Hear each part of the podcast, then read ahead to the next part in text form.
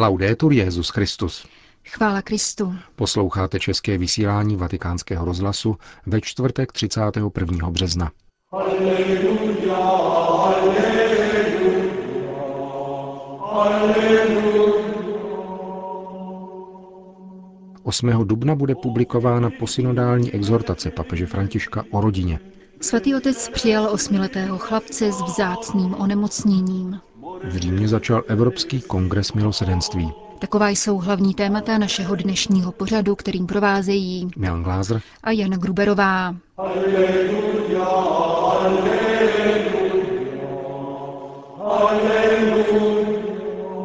Zprávy vatikánského rozhlasu. Vatikán. Jak dnes informovalo tiskové středisko svatého stolce, v pátek 8. dubna dopoledne se bude konat prezentační tisková konference po synodální apoštolské exhortace papeže Františka. Dokument věnovaný rodině nese titul Amoris Leticia, radost lásky. Na tiskové konferenci vystoupí generální sekretář biskupské synody kardinál Lorenzo Baldizeri, vídeňský arcibiskup kardinál Christoph Schönborn a dále italští manželé Mianovi, kteří oba vyučují filozofii na univerzitách v Římě a Neapoli a účastnili se obou synodálních zasedání. Nový papežský dokument vyjde v italštině, francouzštině, angličtině, němčině, španělštině a portugalštině, sdělilo tiskové středisko svatého stolce. Vatikán. Papež František přijal včera na soukromé audienci v domě svaté Marty osmiletého Ignácia Fučiho s rodinou. Chlapec z jeho italského kraje Apulie je nositelem vzácného onemocnění, jehož je ve světové populaci zaznamenáno pouze 40 případů. Byl prvním dětským pacientem, který se v Itálii podrobil transplantaci kostní dřeně, darované svou matkou. Již půl druhého roku pobývá s rodinou v domově asociace Unitalzy, aby mohl docházet na léčbu do římské dětské nemocnice Bambín Gesù. O setkání s papežem vypráví ředitel římské sekce zmíněného dobrovolnického združení Emanuele Trancalini. Bylo velmi dojemné, protože ona rodina už několik let trpí a v jednu chvíli už se loučila s životem svého syna. Na papeži bylo znát velké zaujetí a pohnutí, ale zároveň projevoval nesmírnou lásku a něhu. Pozorně si vyslechl jejich příběh a vícekrát opakoval, že se sám ptá po smyslu tohoto utrpení. To je velmi lidské. Rodina se mu svěřila s tím, že jeden čas zanevřela na Boha kvůli situaci, která nastala a že se teď cítí provinile. V tomto ohledu byl papež velmi něžný, snažil se je uklidnit, dodat jim odvahu. Řekl jim, aby také tyto pocity proměnili v modlitbu.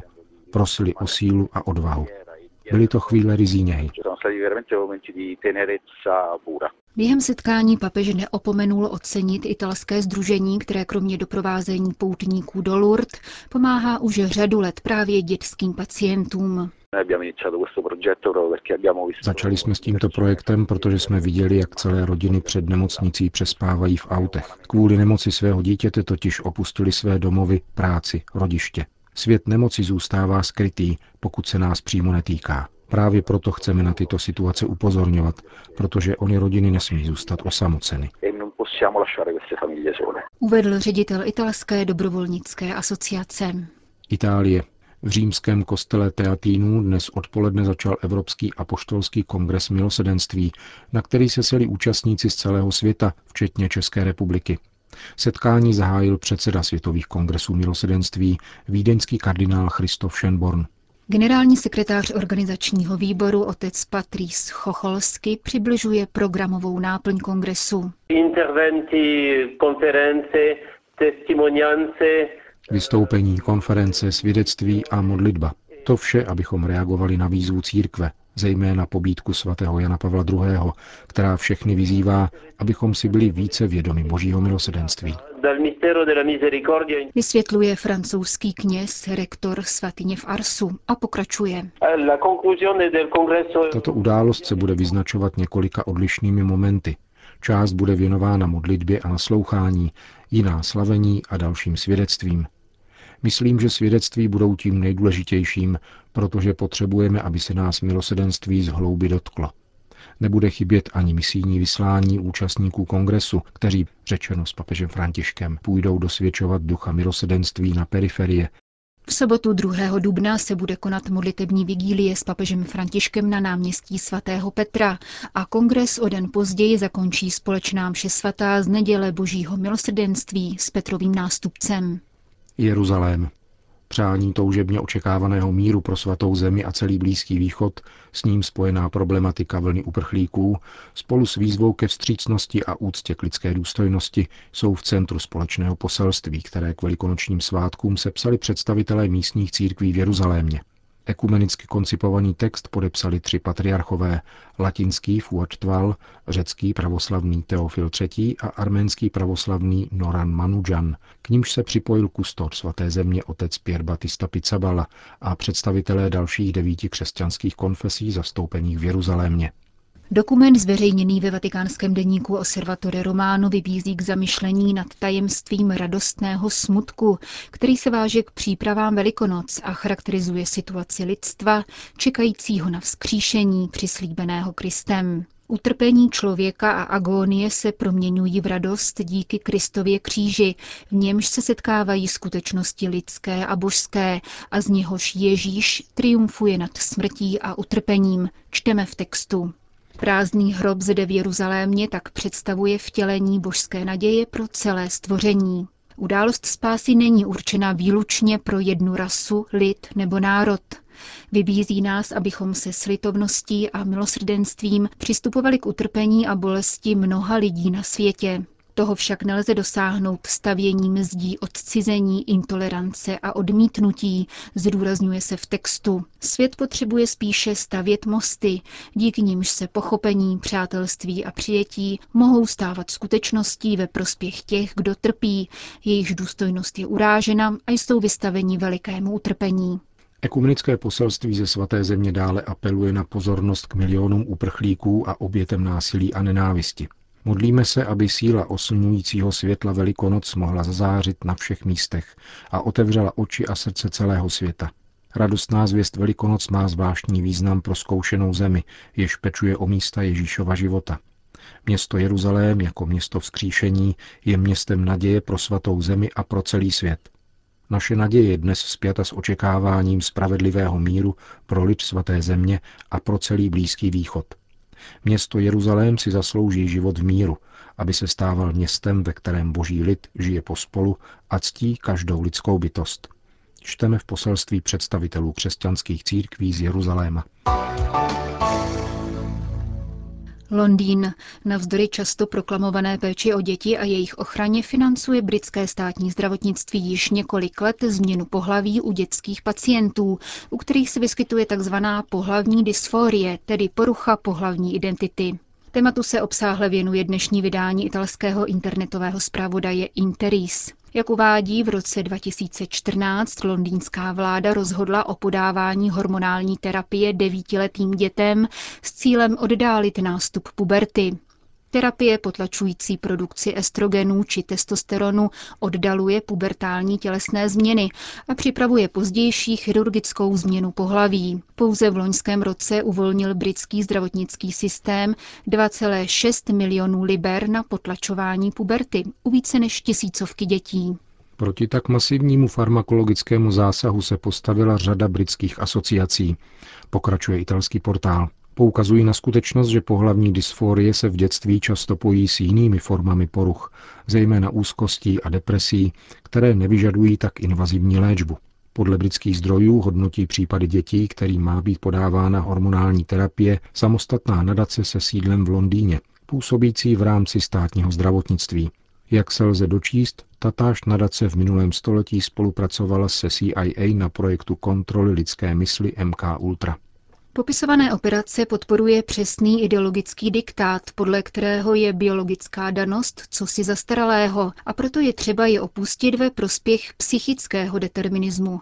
Člověk se stává tím, co považuje za správné a nikoli tím, čím je od narození. Josef Ratzinger tuto hrozbu vystihl už v roce 2013, když v závěru audience pro papežskou radu Cor Unum mluvil o filozofii sexuality. Jakýkoliv vědecký pokus je přijatelný, každá demografická politika povolena, veškerá manipulace oprávněna.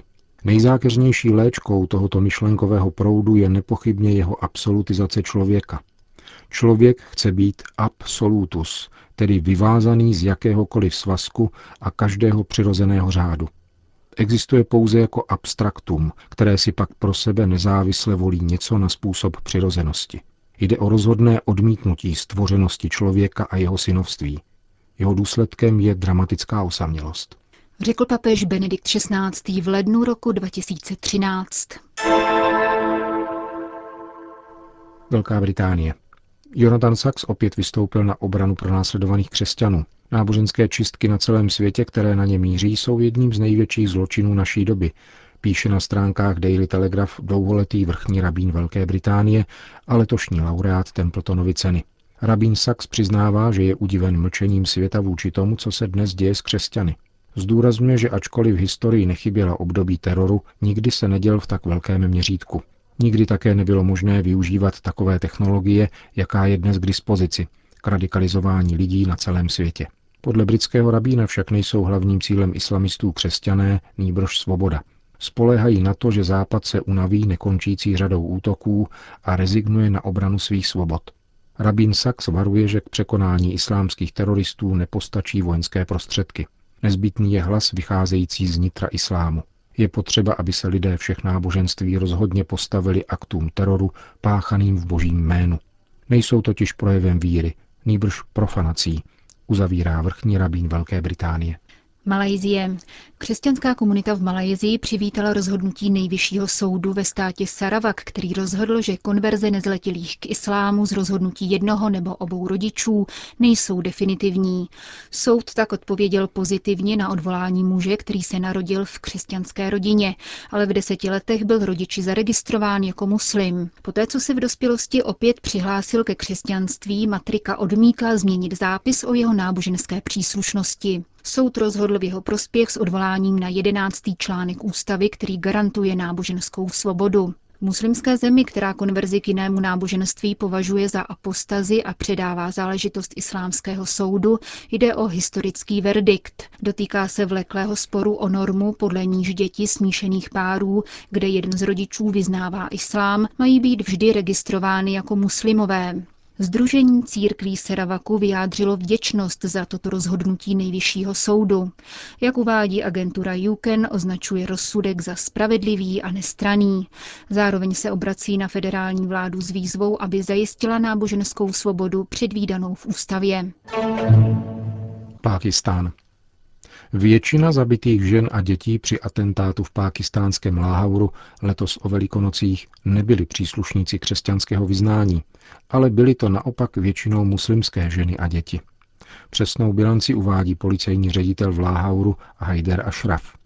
Ze 72 mrtvých bylo identifikováno 14 křesťanů. Tento údaj nepřekvapuje, protože v parku velkého pákistánského města by stěží bylo možno zasáhnout převážně křesťany, byť byly právě Velikonoce a nedaleko parku se nacházejí dva letniční kostely. Zmíněné okolnosti a sdělení Enušalach Esana, mluvčího teroristické skupiny Jamat ul Arhar, který tvrdil, že cílem jejich útoku byli křesťané, vedly k rozšíření milné zprávy o většině křesťanských obětí. Tato chybná zmínka se objevila i v prohlášení papeže v jeho poledním vystoupení před modlitbou Regina Cély na velikonoční pondělí. Ačkoliv je tedy pravdou, že pro následování křesťanů nemá být přecházeno mlčením, je třeba se vyvarovat i opačného omylu.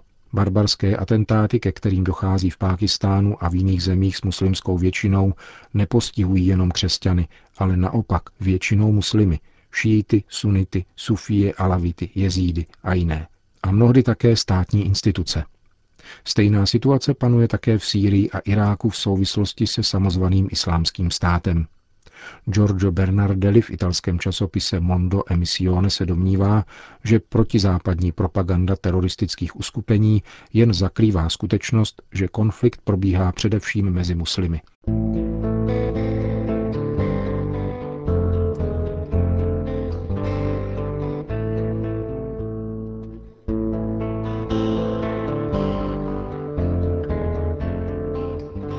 Končíme české vysílání vatikánského rozhlasu. Chvála Kristu. Laudetur Jezus Christus.